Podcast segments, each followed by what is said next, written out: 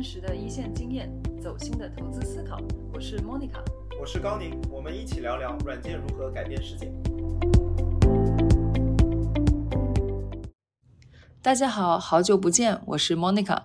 Monica 最近一个月都在硅谷，要兼顾中美两边的工作实在不容易，更新都怠慢了。不过大家不要着急，我们已经有好几期的精彩储备。未来的一个月肯定是精彩不断，赶紧关注 Onboard。这次的节目非常特别，是在 ICML 二零二三，就是 International Conference on Machine Learning 国际机器学习盛会的现场录制的。这次的嘉宾付瑶更是众望所归，相信最近关注大语言模型的朋友都不陌生。他的论文也入选了本次的 ICML。他的好几篇关于大语言模型能力研究的文章都被广为流传，可以说每一篇都是业内必读。正如付瑶在知乎的一篇总结文章中所说，ICML 2023、OpenAI、Anthropic、Google DeepMind、Meta 各大名校的 Rising Star PhD、顶级对冲基金与 VC、最著名的 Startup 都悉数到场，这里是诸神之战的最前线。这次，Monica 跟付瑶回顾了在 ICML 与各位大神现场交流的见闻，还有付瑶对于数据、RHF 等大模型核心研究领域的思考，还有对于震动业界的最近发布的 Llama 2的看法，可谓是新鲜出炉。这次在室外录制，而且付瑶身体不适，还坚持与我们完成了 Podcast，不免有些杂音，还请大家理解担待。但是我想，这对于关注干货的听众来说，应该都不是问题。Monica 非常喜欢付瑶一贯的精神，不讨论小道消息，一切从第一性原理出发，相信你也会受益匪浅。Enjoy 这一期的 Onboard 非常的特别，我们是在夏威夷录制的啊，大家不要羡慕我，其实 Monica 也是来这边工作啊，来这边参加一个这个可以说是 Machine Learning 和 AI 界的一个盛会 ICML。然后呢，在 ICML 可以说聚集了各路大神，呃，非常适合我们活捉一个这个 podcast 的嘉宾。于是我就在在 ICML 这个活捉了一位一直想很非常期待能够约到的一位嘉宾，没想到在 ICML 遇到了。我们就说择日不如撞日，在刚刚听完了这个大神 John Scruman 的这个演讲之后，我们在在这个会场旁边看着这个 Hawaii 的蓝天。来跟大家这个随性的聊一聊。那这一次我们邀请到的嘉宾就是付瑶。我想很多听众可能已经知道的，嗯，付瑶在呃 LM 大语言模型方面的很多研究。但是呢，对于不大了解付瑶的这个同学，我想付瑶可以跟大家简单介绍一下你自己，以及啊你是如何进入到这个大语言模型研究的这个领域的。大家好，我叫付瑶，然后我现在是爱丁堡大学最后一年的 PhD 学生。我的本科是在北京大学，然后硕士是在哥伦比亚大学，所以也基本上中国经经历了中国、美国和英国三个国家的 AI 发展的历程。然后我自己入这行其实是在二零一四年，那个时候深度学习刚刚兴起，我在那个时候开始做自然语言处理相关的学习和研究。然后我开始研究大语言模型，其实是在二零二二年的年初，在那个时候基本上是。离 ChatGPT 发布呃提前一年，然后各种涌现能力啊，然后模型 scaling 啊，然后啊 prompting 啊，chain of thought 这些现在大家都已经比较熟悉的概念刚刚兴起的时候，那从那个时候开始，我是基本上以 chain of thought 呃思维链以及涌现能力这两个 topic 为切入点，然后自己研究呢啊 GPT 的呃演化历程，然后大模型能力如何涌现，如何为模型注入能力，如何把模型约束在我们想要的方向？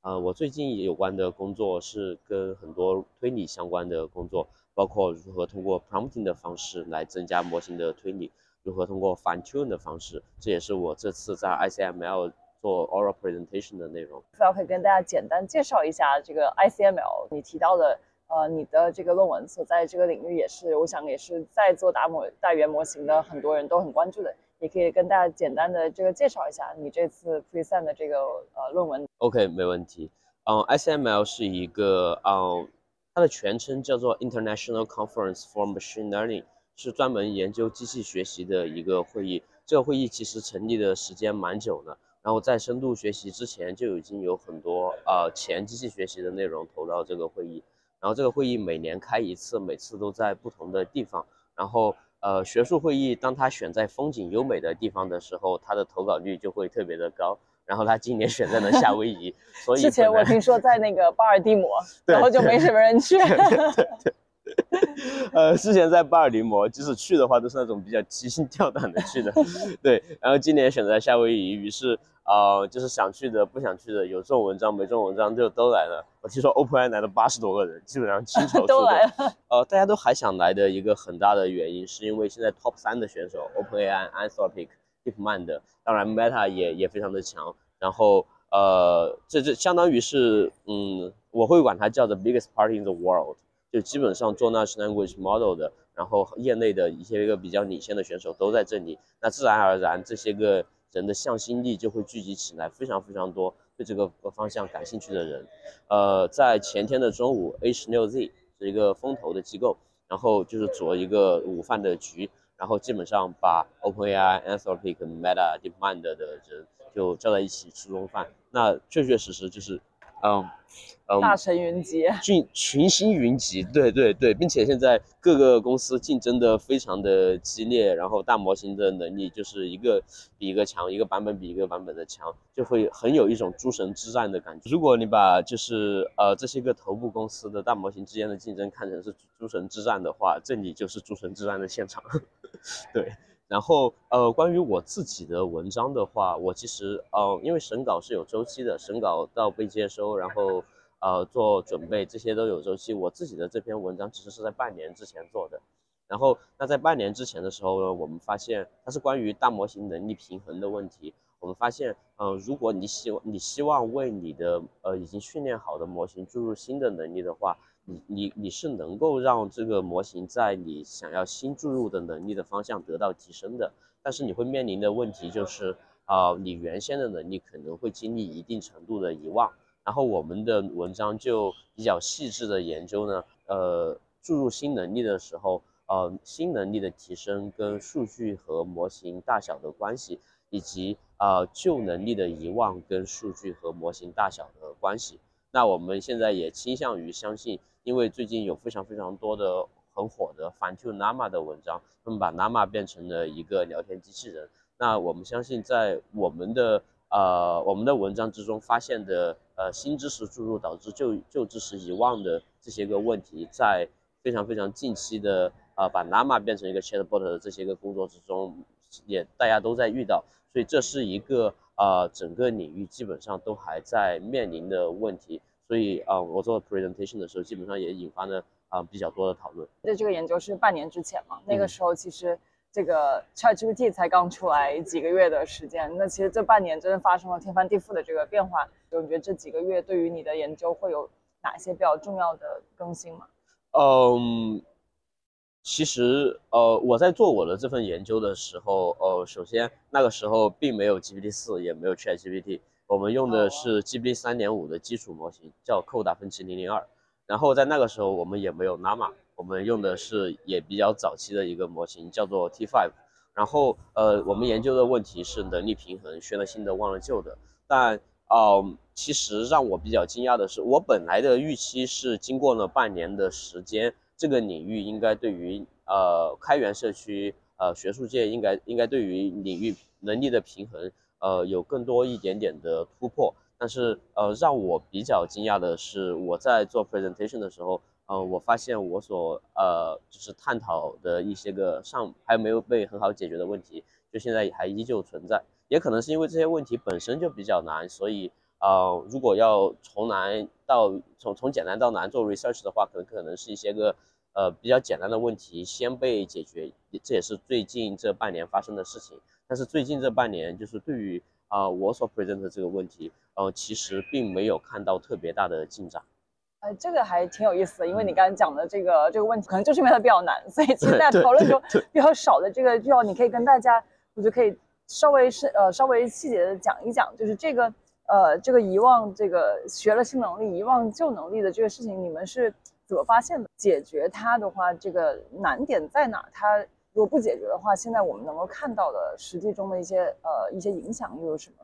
？OK，没问题。哦，那我自己当时在做这篇文章的时候，我用的基础模型是 Ninety Five，当然现在大家可以用 Llama。那我当时在做的时候，我是希望提高它的做数学题的能力，就是在数学题目之中多步推理的能力。但是这件事情其实是比较容易达到的，你直接拿一个呃数学题的呃推理的训练集或者是 fine tune 的集，呃数据集来去来去 fine tune 一下它，这个模型自然而然就会拥有这样的能力，这其实没什么。但这里的问题是，呃，他会学的，当他学会呢，呃，数学方面的多步推理之后，他本来是会其他方面的多步推理的，比如说他会时间上的多步推理，他会一些个，呃，跟我们生活，呃，日常生活之中的多步推理，呃，先早早上的时候先洗脸，然后先刷牙还先洗脸，然后就是，然后然后有些事情是要有顺序的嘛，然后你在做饭的时候要，呃，先开你的那个煤气灶，然后再。再放上你的锅，然后再加这些个，就这些个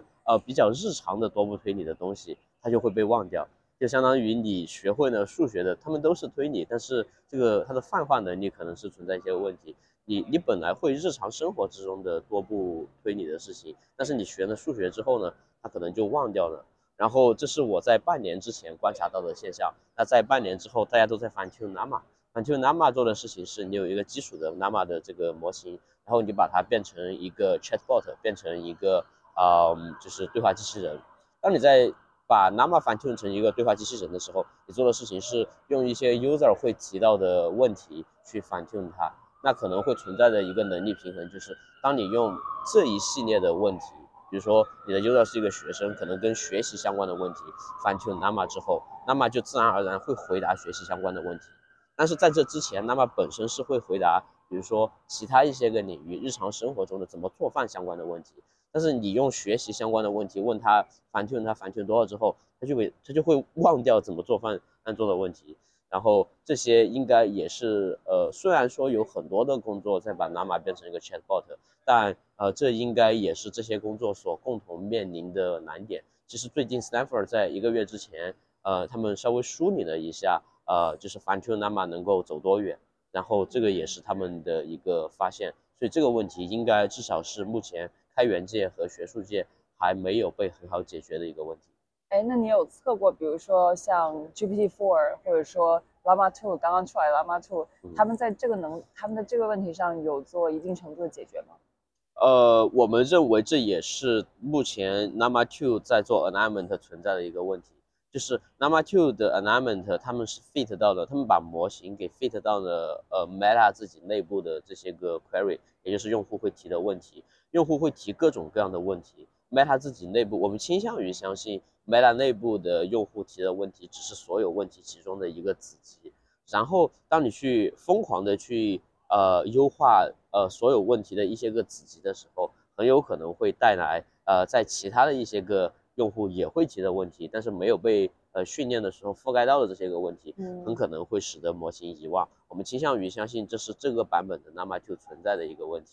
然后 GPT 四的话表现可能会好一点，这个完完全全就是因为 GPT 四的用户非常的多，所以它基本上把用户所有的常见的问题，然后各个方面的，然后呃全部都给 cache 下来，都给记住了。然后所以啊 GPT 四在面对一些个比较刁钻古怪问题的时候，也能够答得出来。其实很多企业它想要做一个内部的这种 chatbot 的时候，其实这个是挺常见的，对吧？要去要去做这个 fine tune 啊，或者说我要做一些拿它来做一些领域的事情，比方最近出现了一些这种法律啊、什么这个呃医疗啊等这些领域的大模型，这个这个步骤其实都还挺常见。我那在这些场景中，他会遇到这样的挑战吗？嗯，我相信这个是呃现在嗯中文互联网讨论比较多的领域大模型一个非常常见的挑战，就是当你有一个基座模型，比如说你有一个可商用的 Llama 2之后，你想把它给 fine tune 到你自己的领域里面，第一，它有可能如果这个能力的平衡，它可能会是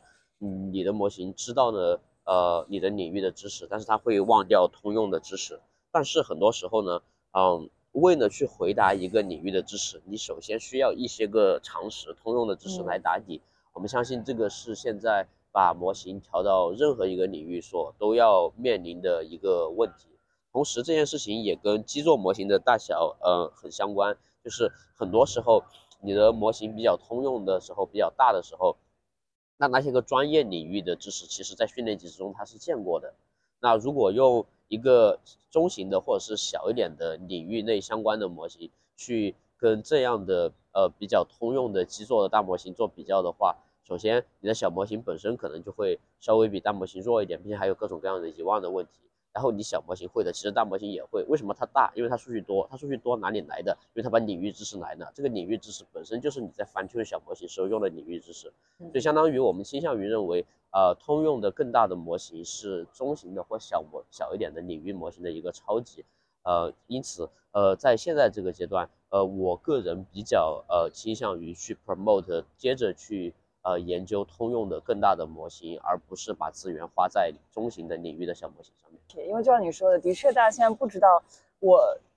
减少了这个减小了这个 pre-train model 的这个这个大小了以后，我到底损失了什么样的？大家之所以会讲到小模型，除了说要它领域能力之外，当然另外一个大家讨论的 trade off 其实就是这个 efficiency。去一个比较小的 use case，我都要用一个比较比较大的这个模型去做的话，就会太就会太贵。你怎么看待这个问题？对对，就是呃模型的通用的能力，然后模型的专业性知识，然后呃模型上线的时候，它的呃部署的成本是一个比较难平衡的事情。对，那呃对于另外一个领域模型的 argument 是说呢，我们用一个中型的或小一点的模型给它灌入领域知识，这样子的话，它的它是它的它的大小本身可以降低它的成本，这件事情其实是非常重要的。但这种情况。呃呃，我们觉得是一个是一个解法，然后也有另外一些个解法。嗯，你首先有一个比较大的模型，然后你再把这个大的大的模型的能力给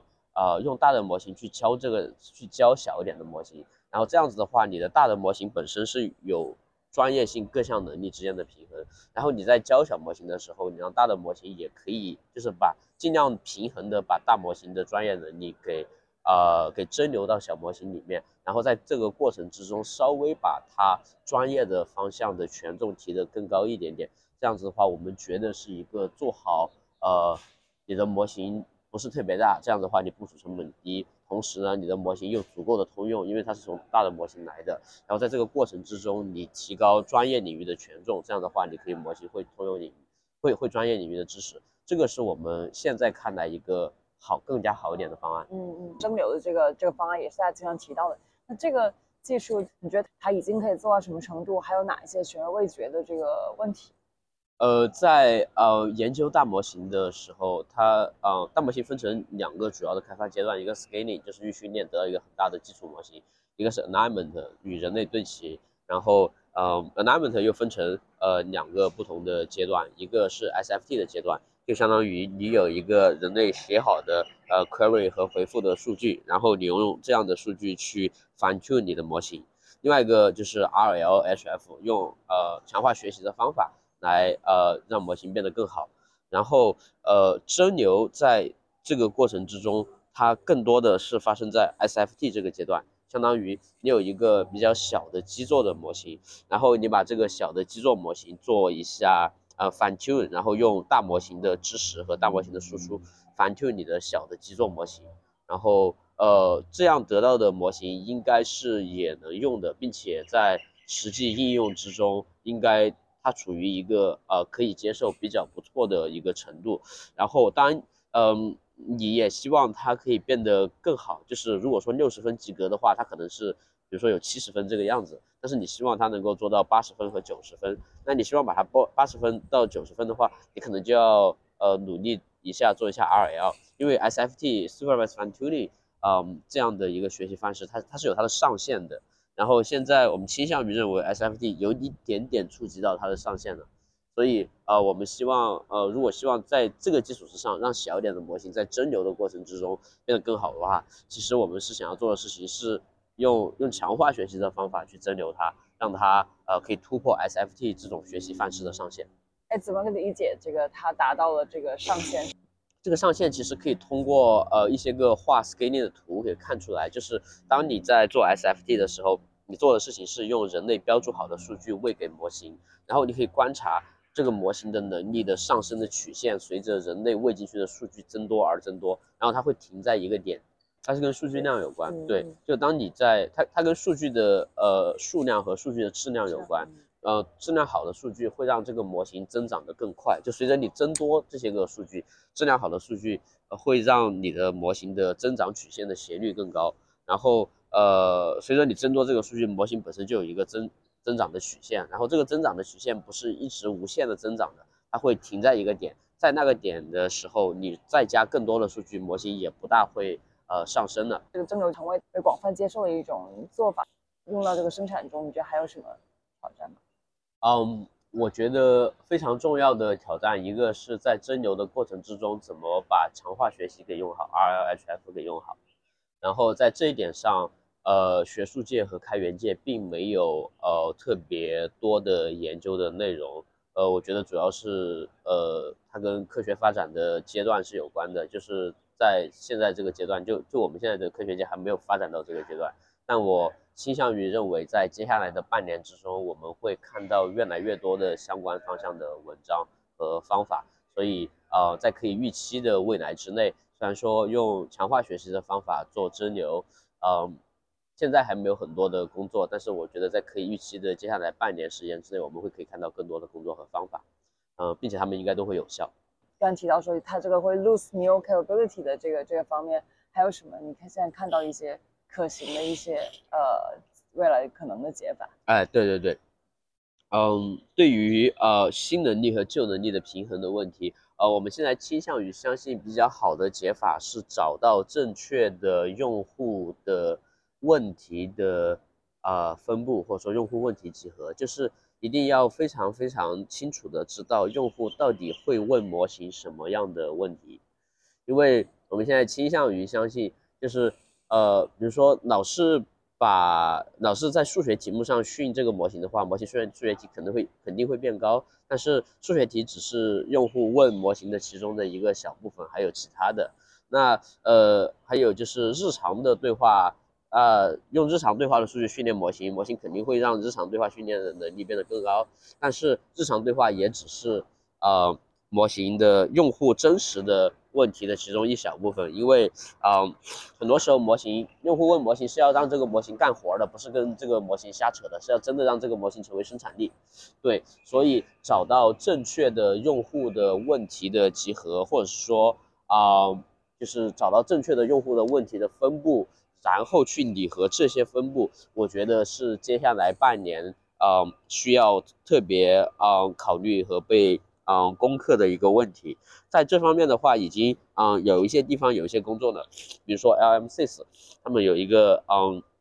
叫做 Open 嗯 Open Chatbot Arena 的的的一个网站，是让呃用户自己给呃不同的模型提问，然后看那些个呃模型谁好谁坏，然后呃这样子的话，他们就可以收集到用户提的这些个问题这些个数据本身，然后他们最近也开源了一些个数据，呃我们觉得这个是非常非常的呃 valuable 的，非常非常的有价值的嗯，对。那在这次的会议上面，嗯，关于数据的组成这方面的研究，其实我见到的非常的少。就除了我自己会研究能力平衡和数据组组成之外，呃，我只呃还有另外一篇叫做 The Flan Connection，是呃 MIT 的同学发的，呃，他的第一作者叫做 Shane Nombre，啊，我们就是在这方面聊过很多次，但是似乎就只有我们两个在那里呃聊呃你的数据的组成、数据的组分应该怎么做，但是其他的地方的话，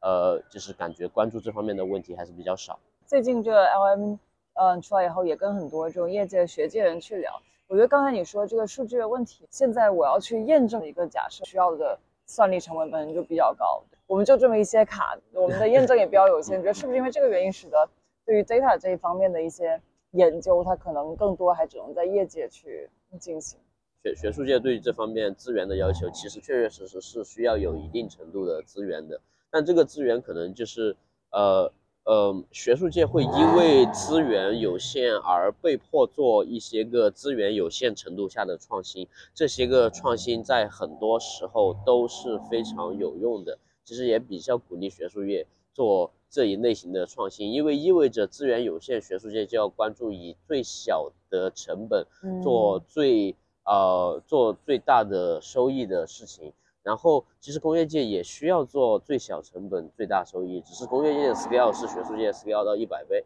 所以你要做的事情就你在学术界，当你的啊就是呃资源不够的时候，去做那些个呃在成本限制之下能够最大化收益，同时要考虑 scalability，就是你的成本限制是真的成本限制，就当你的呃成本扩大一百倍之后还是受限，然后在这种情况之下。呃，怎么去诶诶最大化？就是给了你一起，给了你工业，其实就是即使给了你工业界的卡的数量，你还是要做一些个取舍和决策。然后在这个时候，怎么做你的取舍和决策，使得在学术界一百分之一的资源下得到的结论，也可以泛化到工业业界一百倍的时候的得到的结论。呃，如果是呃希望这个是 apply research 的话，这个其实是一个非常呃重要的衡量的指标。那在这次会议之中，我们也其实看到了。呃，非常多的呃比较好的相关 insightful 的工作，呃，就是除了我自己去研究呃，就是能力平衡之外，就是刚刚提到的呃 MIT 的同学，一个 MIT 的朋友，他们做的 the f n a connection 也基本上是以在在一个比较小的呃数量级的情况之下去呃衡量嗯数据的组成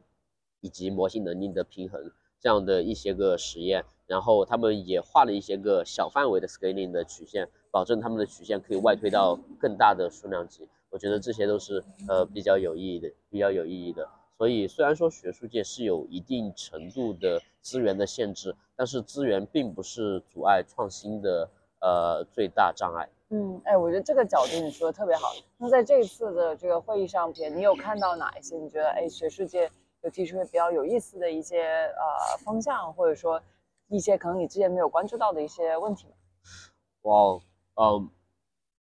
，honestly，嗯，其实，在开会的时候，就我开会的风格，很多时候是就是在开会之前去找到谁会来这个会议，然后提前跟他们发发消息，跟他们约，说能不能聊天聊一下。然后我开会的前三天，每天就是。就比如说我在会场八个小时，就是一个小时跟一个人聊，另外一小时跟另外一个人聊，另外一小时跟另外一个人聊，这样的结果就是我其实看 poster 和看 oral 听 oral 的这些个机会，就是反而被压缩的。反正大部分时候都是在已经跟呃就是工作非常相关的人直接聊相关的 research。对，但回到呃就是这次会议本身的这些个 presentation 的话，我觉得嗯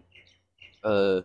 有很多工作也非常的，呃，值得讨论。一个是把 language model 作为一种 agents，这是一个非常火的话题。当然，again，呃，就是这次会议的投稿在完成工作的时候是在半年之前，language model 作为一个 agents 是上个月才火的。对，但是在半年之前，至少是半年之前，我们已经看到有一些个呃同学已经非常的 future 啊 futurism。就是他们在半年之前就已经考虑到 language model 做一个 agents 需要考虑的一些个问题，然后特别是关于函数调用的问题。那呃，我参加了一个让我印象很高的 poster，是 CMU 的一个同学，他叫做 a m a n Madam，然后他做的事情是呃去 prompt 语言模型，然后在 prompt 的时候让语言就是呃用用了一种呃自然语言和函数编程呃混合在一起的 prompt。使得这个模型的输出既有语言又有函数，然后这个函数，呃，又又又有函数。那这些个函数的话，就这些个编程语言可以用来做各种各样的工具的调用，然后在这个，然后同时也可以各种用做符号化推理，然后这些东西又可以跟自然语言混合在一起，啊，然后 again 这个东西虽然说最近开始领域变得变火，但是他做这件事情是在半年之前做的，对对对，所以非常，我觉得是非常的。Future thinking 的，我昨天晚上跟他就是喝酒喝了很久，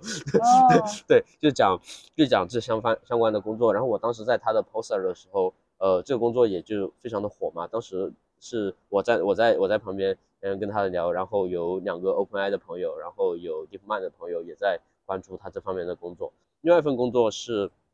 呃斯坦福的工作，L LM6 的工作，他应该是斯坦福呃伯克利和 USSD 合作的吧？对。对他们当时的他们这这份工作叫做 FlexShin，他做的事情是，呃，你的模型在上线推理的时候，希望增大模型在推理过程之中最大化它的吞吐量，也就是在呃，也就是最大化的降低模型推理的成本。Vicuna 的作者是吧？对维库纳团队的作者他们的这篇文章，他们这篇文章现在 GitHub 上面好像已经有上万颗星了，所以呃就是非常的有用，因为大家都需要，因为大家现在做发现这个这个的需求来源于对呃大语言模型，一来是上线，二来是 evaluation，然后 evaluation 的话就需要一次 evaluate 特别特别多的数据集，就需要要增加模型在推理时期的吞吐量。这就是他们解决的问题，对我觉得这篇文章也就是做的非常的好，非常的 impressive，我非常的喜欢。对，然后呃还有一篇文章，还有一些个文章就是呃研究呃呃我刚刚提到的呃研究呃反丘的数据的组成。刚才付瑶提到这几篇文章，我们也会把这个 link 放到这个 show notes 里边，如果感兴趣的朋友的话，也可以去多看一下。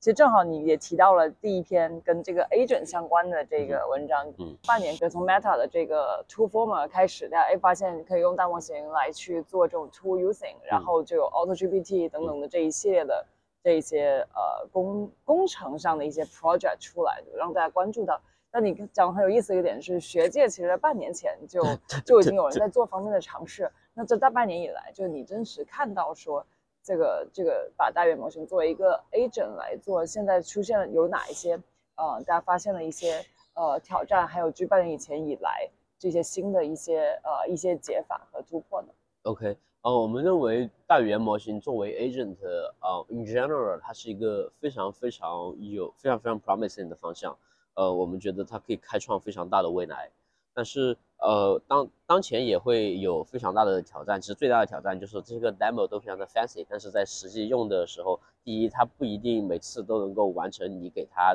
呃下达的任务；二来，呃，它可能能够完成任务，但是呢，它可能中间会试错，错非常非常多回，以至于呃，他完成了你的任务，但他花的钱实在是太多了。对，嗯，这些是呃。一个现在两个比较 pressing 的问题，然后去拆解这些个问题的话，呃，就会就会拆解的非常非常的细。首先，它涉及到这些个模型的基础能力，这个模型的基础能力的话，可以拆解成，嗯，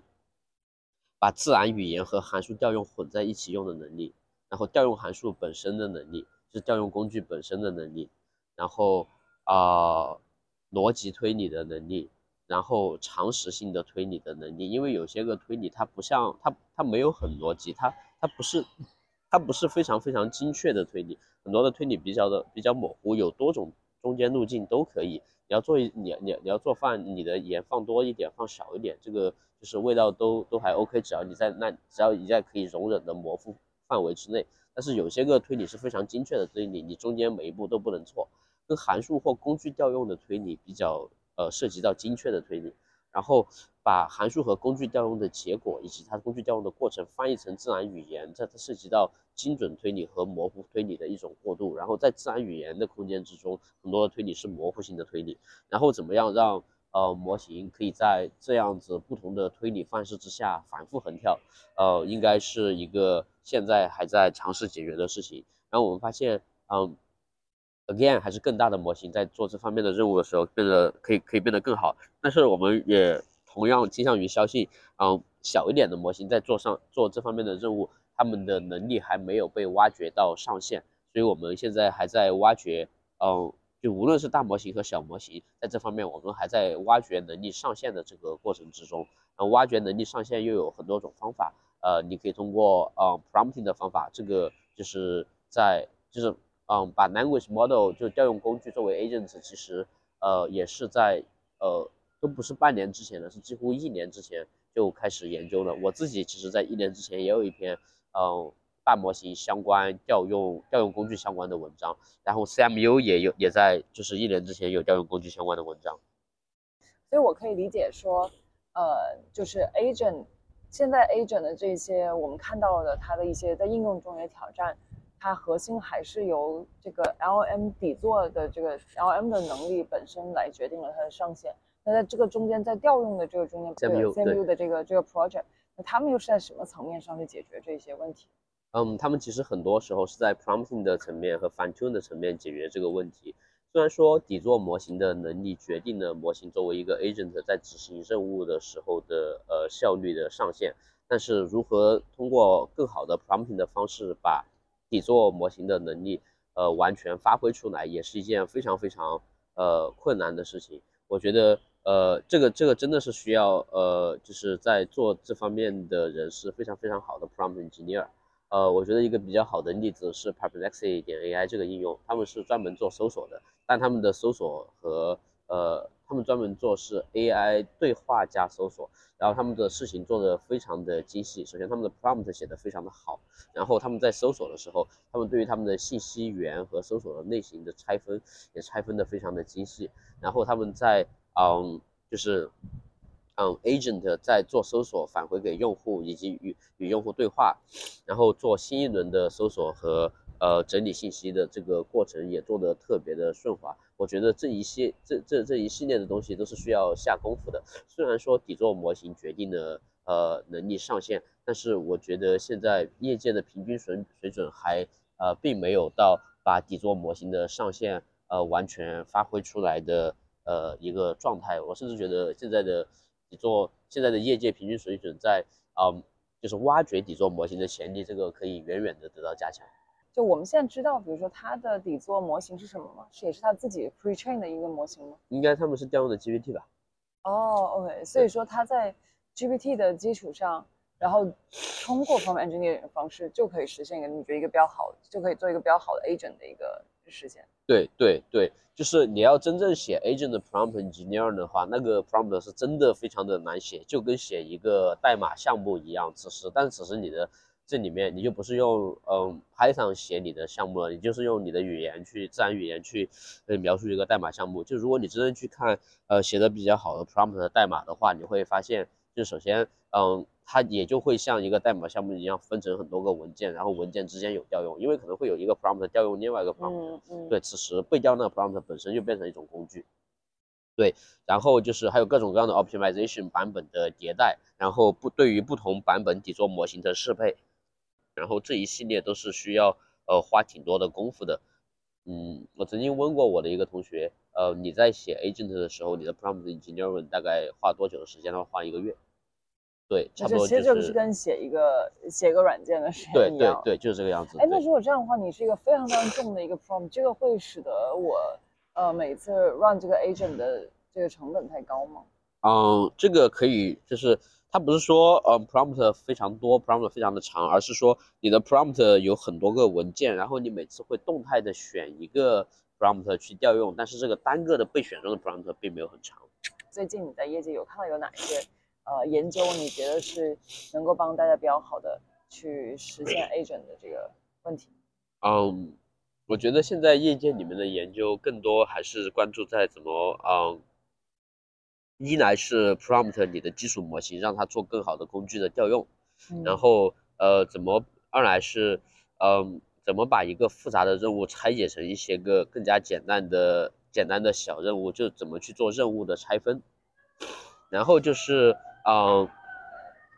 当你的 agent 的数量变多之后，怎么对于不同的 agent 之间的任务相互协调？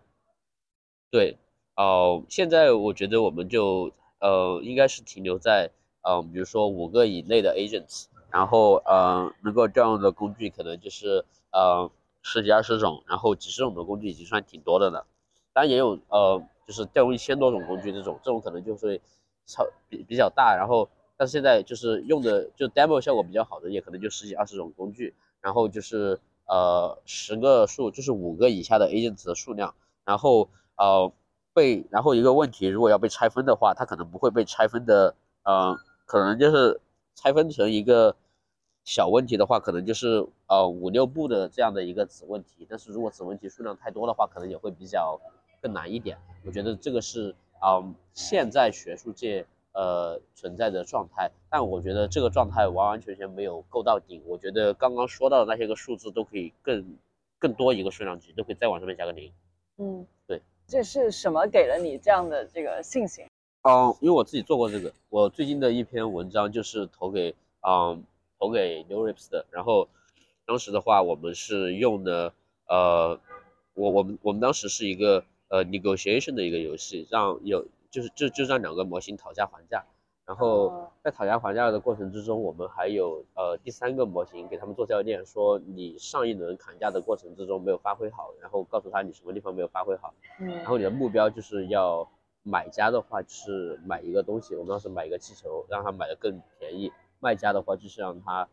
嗯卖的更贵。然后我们希望就是他呃就一轮一轮的砍下来，希望每一轮都能够呃有更好的价格。我们当时是做了这样的一件事情。然后我们当时还有一个 moderator，相当于一个裁判来去看，就是场上选手们啊，就是在砍价的过程之中有没有遵有没有遵守规则，然后。呃，有那它的这个价格 proposal 是否在合理的区间这样的事情，你看这就有四个 agent 嘛，一个买家、卖家，然后一个教练，然后一个裁判，对吧？啊，然后呃，我们我们在过做的这个过程之中，我们发现，嗯，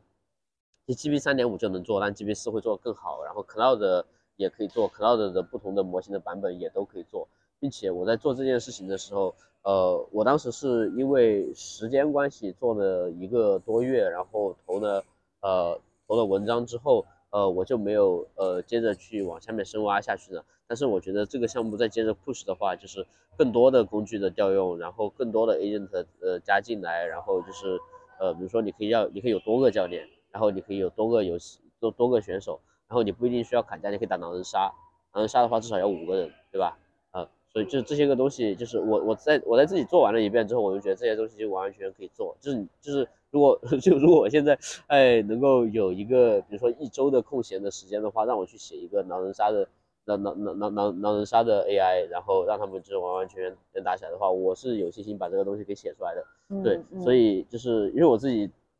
那那从我自己的切身体会之中，我觉得哦，首先我自己当时做那个项目，我们我们后面把它投给 n e w r i p s 那个会议也非常的值得参加，会比现在这个会就是就是人更多，对，larger party。对，呃，OK，我当时把它投给 Newrips 然后，呃，然后，然后，然后，然后我做完完之后，我就觉得完完全全有各种各样的东西可以接着被 scale up。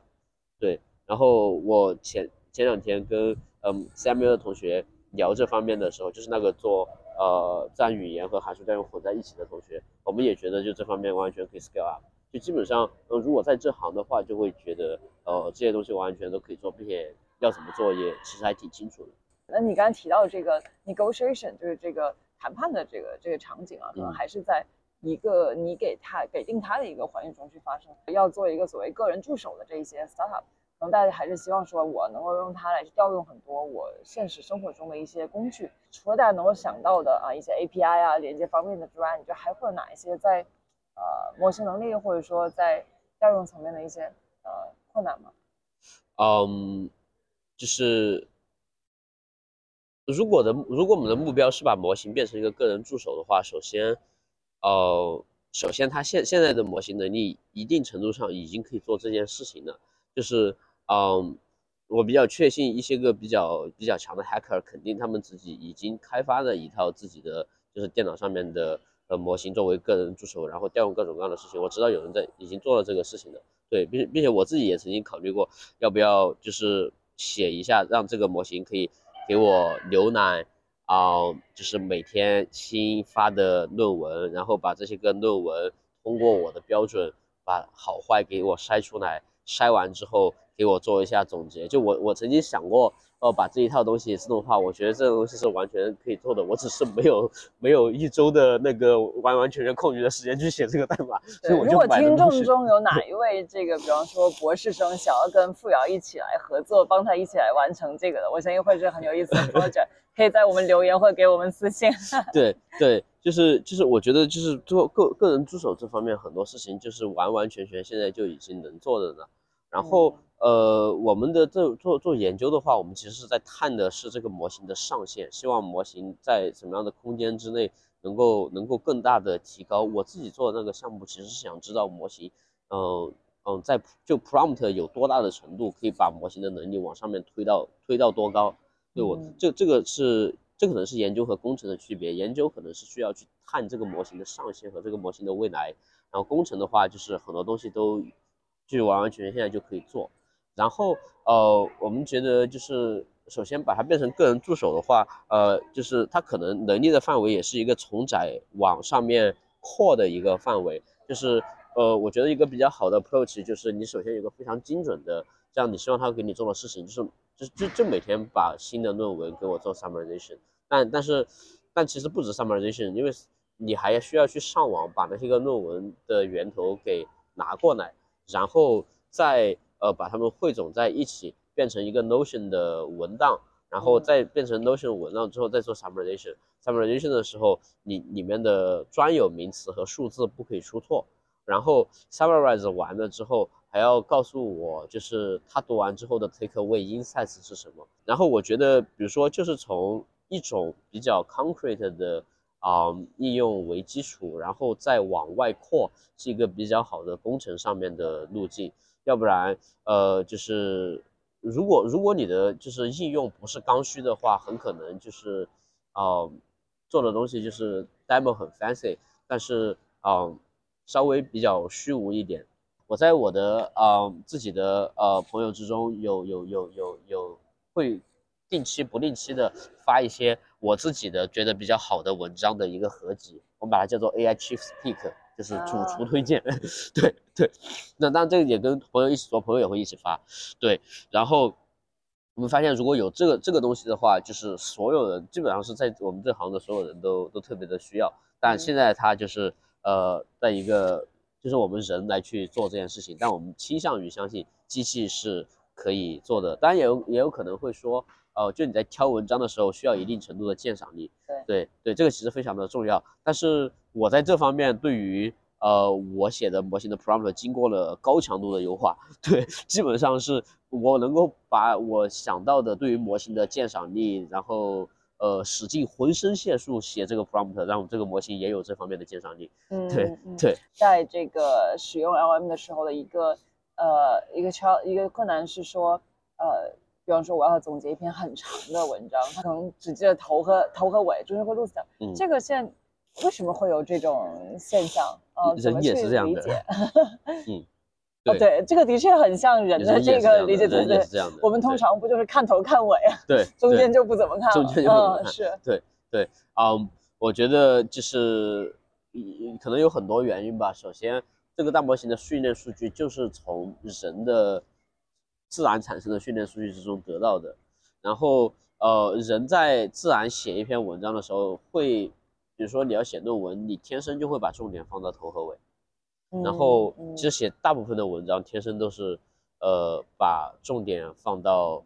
头和尾。比如说，在这个对于股票分析师来说，二级嗯市场，有时候我要去分析它这个 earnings call，它并不是一篇文章，对吧？它是一个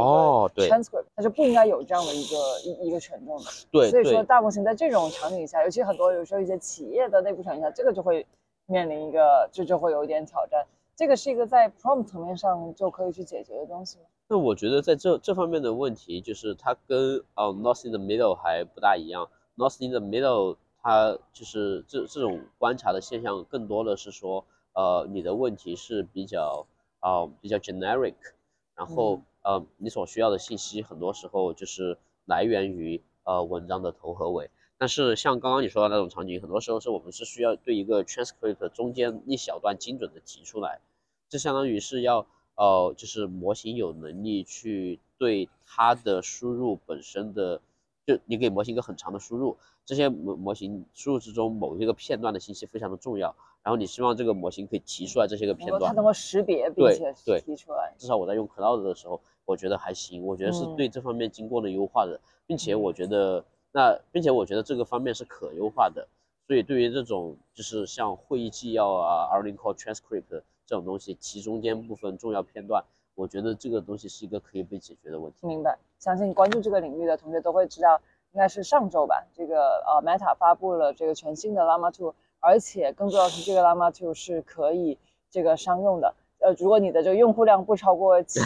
七亿的这个用户，但我觉得其实这个对于大部分的公司来说已经都可以对，已经足够适用了。我觉得已经是个挺高的一个呃一个一个门槛了。所以就是呃，对于可能还没有来得及去深度研究 Llama 2的这个同学，或者付瑶可以给大家简单介绍一下，就是这一次它就比起这个第一代的这个 Llama，让你自己觉得比较 impressive 的一些更新是什么？我觉得 Llama Two 这些这次最重要的更新是它把呃 alignment 的部分，特别是你怎么要做 RLHF 以及 RLHF 对于模型带来的比较精细的细颗粒度的影响讲得还是比较清楚的。这个在 Llama 一的文章之中是完完全全没有讲的，基本上是 Llama Two 的一个呃比较重点的内容是他们的 RLHF 做了五个版本迭代，然后呃在这之前还有两次的 SFT 的迭代，就相当于呃它是先给你看了 SFT 做完一遍之后效果提到什么地方，然后第二次 SFT。又又提一点点，然后 RLHF，RLHF 的时候有有两种不同算法，一种是 Best of N，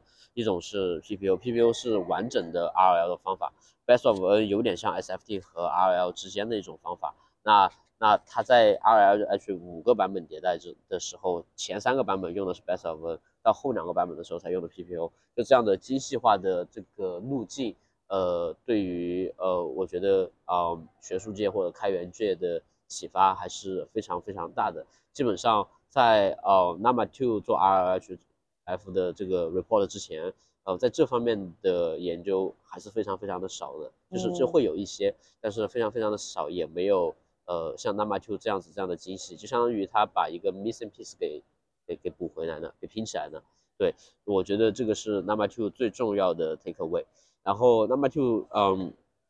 当然。呃，你在实际跟他说的时候，他可能会过于安全的，就是他，就你问他，呃，就是我，比如说一个程序员，他会跑很多线程和进程，我我我如何 kill 掉一个进程，就如如何杀掉一个进程，就是这个 Q 也被认为是对对对，其实你是杀一个程序，但是但是他会说我不能够杀人，对对，他会他会有这样子的一个呃反馈，这个就是安全可能做的有点过了头。呃，我们现在倾向于认为他做安全做的有点过了头，但是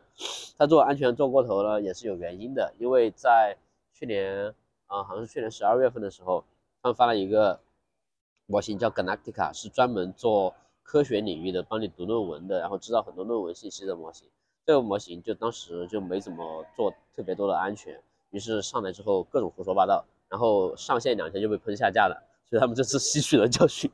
对对，但是吸取的有点过头，对对对，我们觉得是这方面的原因。但我们觉得，就对于安全方面的一些个 measurements 的话，就是过头比不做要好得多，就是宁可你做的过一些，因为做的过一些的话，你还可以在后期的版本迭代把它慢慢给调回来。但是呃，就是就得得有这样的一个。呃，意识其实其实其实其实给那天下架的时候，嗯，我在 Twitter 上面还跟嗯 OpenAI 的这个嗯 Head of Policy，嗯，就是嗯有一些个呃讨论，说如果 Meta 在发布 Galactica 的时候，对于安全的更加的，就是做的更更更更重要一点的话，结局会不会不一样？然后 Miles 说，哦，就是其实只要是有这方面的意识，然后 Documentation 写的更加的明确一点。然后在这方面，就是秀跟外跟跟外界的这个沟通的过程之中，嗯，然后去去展示一些个对安全方面的努力，这样子的话，其实可能对公众的反馈也都会都会好很多。那显然这是 Nama Two，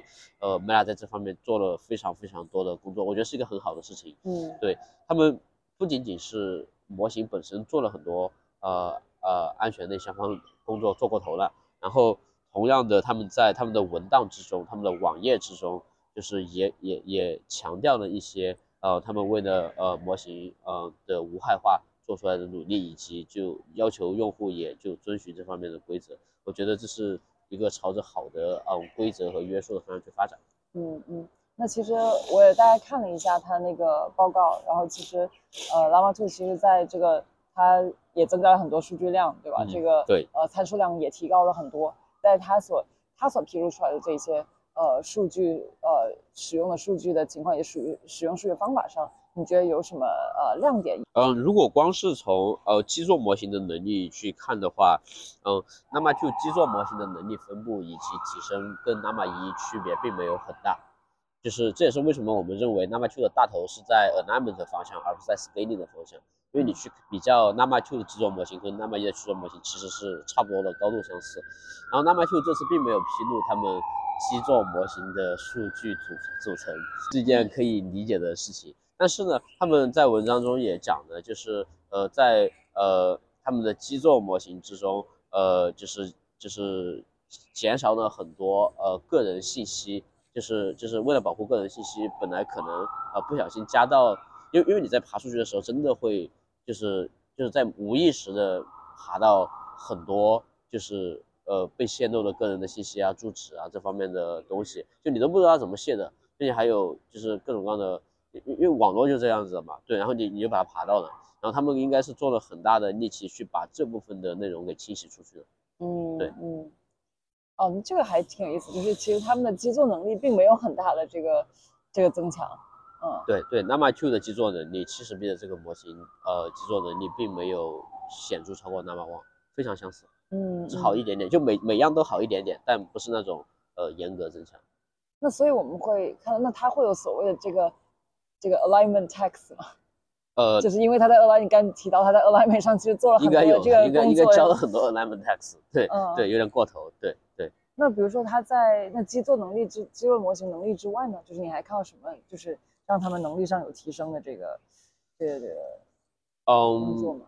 就是其实其实他们也讲的很多，就是如果你在 alignment 的时候，你在做 RLHF 的时候，如果不加安全，只加 helpfulness 的话，呃，这个模型的能力会有怎样的上升趋势？这个上升趋势也挺明显的，就意味着，呃，他也谈了很多，如果如何在 RL 阶段更好的把基座能力释放出来，嗯这样的一些个方法。就是虽然说它的基座能力跟 Nama 一的基座能力变化不大，但是你怎么把它完整的释放出来，这个也也是有很长的路要嗯走的。那 Nama Two 我觉得核心是在如何去释放 Nama Two 这个基座模型本身的能力，这个是它在做 RL 的，就是啊、就是 helpfulness 有有有有用性的 RL 里面的一个重点的内容。嗯对哎，那我想说，呃，在那在这个工业界，大家肯定最关注的就是啊，它能够商用了。那在学术从一个学术研究的这个角度的话，你看到这个 Llama 2了以后，你觉得它对于接下来很多学这个学界来说有什么啊、会有怎样的这个帮助？那可做的事情可实在是太多了。嗯对，嗯，首先的话，呃，我们比较就是首先，Nama Two，我们其实我个人哈，其实对经过了 RLHF 之后的呃 Nama Two 这个模型兴趣要低于就是 Nama Two 的这个原始的模型，这个就跟嗯。就是很，因为因为这这个就跟买东西一样，你到底到底是选一个精装修的，还是要你自己装啊？嗯对，那你是希望你可以自己装，对，嗯，所以我们对于基础基座模型也很很感兴趣。然后我们认为七十 B 的这个基座模型还是有非常强的潜力的。然后呢，呃，我现在比较关注的是把这个七十 B 的模型的能力朝着我想要的呃方向去发展。并且七十 B 的现在的这个模型，它可能代码稍微少一点，然后多语言稍微少一点，然后呃论文读的少了一点。对，然后这方面的话，我们最近正在想什么样的方法把它这方面的能力给补上来。对，然后这个是能力补全这样的一个事情。另外一个事情是怎么把这个 Nama 的基座模型增加，呃，就是研究模型内部的工作的机理，因为你可以拿到模型的权重和模型的代码。嗯这样子的话，就比如说模型，啊、有一个比较有意思的应用是精准的修改模型错误的信念。嗯对，就如果模型，嗯，就是如果在二零二四年啊、美国重新大选，然后总统换人了，但是模型的支持 cut 到二零二三年，这个样子的话，他会认为，呃，二零二四年之后的总统是拜登，所以会会或者说你问他，呃，现在的总统是谁，然后他可能会觉得现在总统是拜登，那你可能需要想要去精准的修改，呃，就是现在的总统这一项知识，但你不只是修，那但但你希望做到的事情是这个，当你修改这一项之后。只要是跟总统有关的问题和总统有关的这个，它本来是一个网络结构嘛，那你希望这个网络结构就可以同时发生变化，呃，怎么去修改这样子的模型？这一件是一个非常有趣的应用，然后这这点，哦、我我觉得可以有更多的研究和更多的突破，但是现在看起来的话，有一些个研究，但这些个方法呃并没有呃特别的完美。对，但是 Nama 2有经过了有 Chat 的版本，就是 Chat 的版本是经过 Align 之后的版本，它本身嗯嗯嗯 RLHF 会把一些个知识给给覆盖掉。你觉得在跟这个 ICML 的这些个呃这个参会者交流过程中，有哪一些你遇到有意思的一些 insight？虽然说呃嗯头部的大公司的选手们都会就是办各种各样的活动，但其实很多时候嗯比较能够就是把人聚在一起的，或或者说比如说你在任何一个活动上，两个 random random 的 researcher，呃，然后就是不小心在吃饭的时候坐了一桌，然后就是能够就是把人让让两个人就是能够聊起来的，还是一些共同的兴趣和比较呃有意思的东西吧。对，嗯，我嗯，比如说我前前天的话，呃呃呃，跟嗯一些个 DeepMind 的 researcher 聊天，有一个 topic 非常的感兴趣，OK，叫做嗯 compression，呃 is all you need，呃，这个的就是这个的提这个的提出是说，当你在训练神经网络的时候，你每次只是训练下一个词，然后你做的事情其实是无损压缩，就像相当于把你的信息全部压缩压给了你的网络呃里面。然后这个的想法是，呃，Jack Ray，他是呃，他本身是 DeepMind 的研究员，后面跳槽去了 OpenAI，然后后面就是又又回到了 DeepMind，然后他在某次在嗯，就是斯坦福的一个课上讲的这样的一个想法。前天吃中饭的时候，我坐他旁边，我就问他，嗯，就是关于就是 lossless compression，嗯，相关的一些个想法。然后一些个结论，它跟 scaling law 相关的关系，以及 lossless compression 为什么是，呃，为什么是无损的而不是有损的？因为，嗯，就是在他说这件事情之前，嗯，大家觉得模型对于信息的压缩是有损压缩，那他说哦的是无损的压缩，对。然后，呃，scaling，呃，模型增大会对，呃，呃，对信息的压缩产生什么样的影响？然后，秦七那版本的 scaling law 当时是怎样被发现的？呃，因为秦希纳版本的 scaling law 现在指导，现在是大部分所有做大语言模型的指最最重要指导方针。Llama 就是复现的秦希纳，对，然后他也谈的，就是当时呃怎么去呃，那当时就是嗯找到秦希纳 scaling law 的一些个细节，因为秦希纳 scaling law 纠正了三点三的 scaling law，对，嗯，对，所以所以所以我觉得就是这些个讨论是非常非常的 insightful 的，嗯，还有另外一位。嗯，DeepMind 的 researcher 在讨论的是，呃，多智能体交互以及多个语言模型用强化学习的方法，呃，就多个 agents，然后用强化学习，然后相互进步这样的一些个呃想法和一些个就是呃可以探索的内容，我觉得这些都非常的 insightful。真的有很多的创新是这个发生在这个业界，所以现在业界跟学界的这个结合，我觉得也越来越越来越紧密。呃，每个 researcher 在完成了一个自己的这个研究之后，都会在寻找新的研究方向。在这个变化如此之快的 AI 这个领域，你自己会最关注哪几个方向会去深挖吗？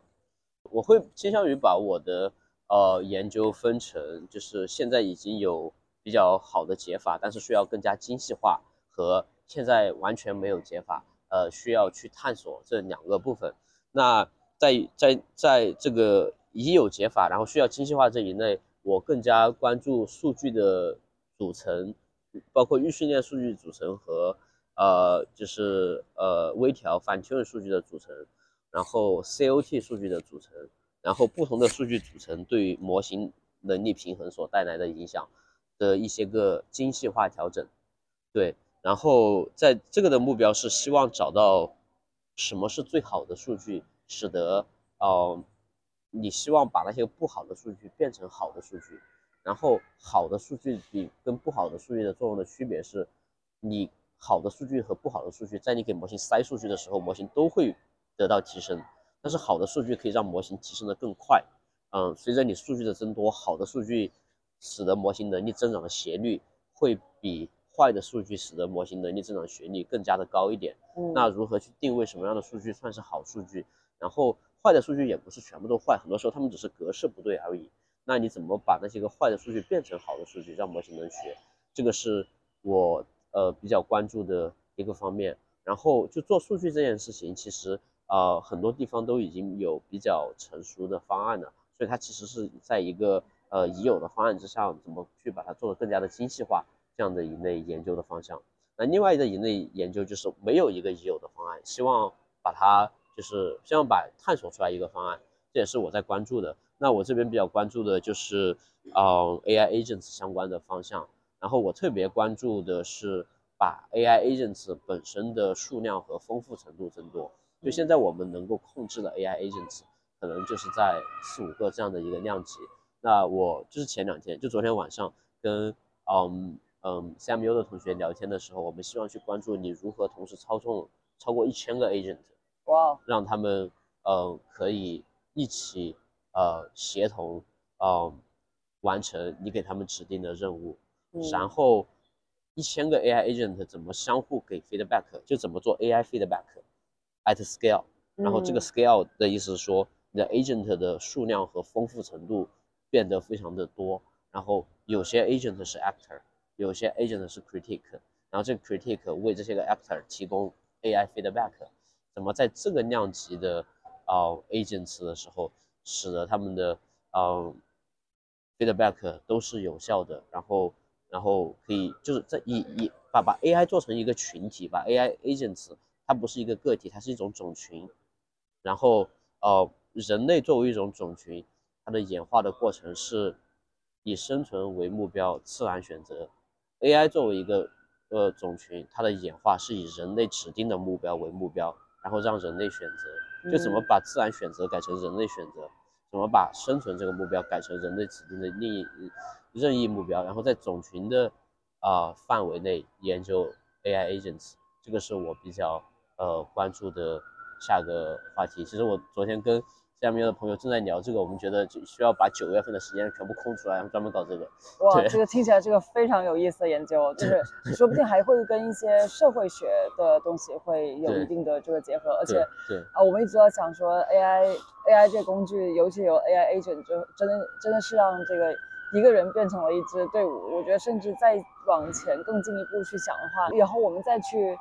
思考一个组织的形态的时候，可能都要发生很大的这个变化。嗯我可能就思考一个组织，现在想我要配备什么样的团队，什么样的人，可能现在变成了说。我先去设置好我的一个个 agent，然后再去看这里面哪些要有人再去补齐的。你的公司里面，假设你有所谓的这个 agent 作为你的员工，那如果你百分之八十的工作都是由这些组织，他我相信他们到时候会需要一个完全不一样的一个整个工具链。我觉得这个会是一个非常有深远影响的一个一个研究方向。就当你有一个一支 AI agents 的一个团队的时候，你如何就是把已有的，就现在呃做那个团队组织架构有各种各样的社会学的实验、商科的实验，然后各种各样的结论，怎么把这种东西挪到 AI 的团队里面？我觉得嗯这是一个非常跨跨学科。而且你想，对，而且你想，组织它自己也是在不断的这个进化的，吧？对对对十年前的这个 Facebook 的这个组织形式，跟它现在的文化各方都不一样。对而甚至，但它可能未必不是最好的，对吧？对对前经历了那么大的一个裁员，说明它自己本身其实，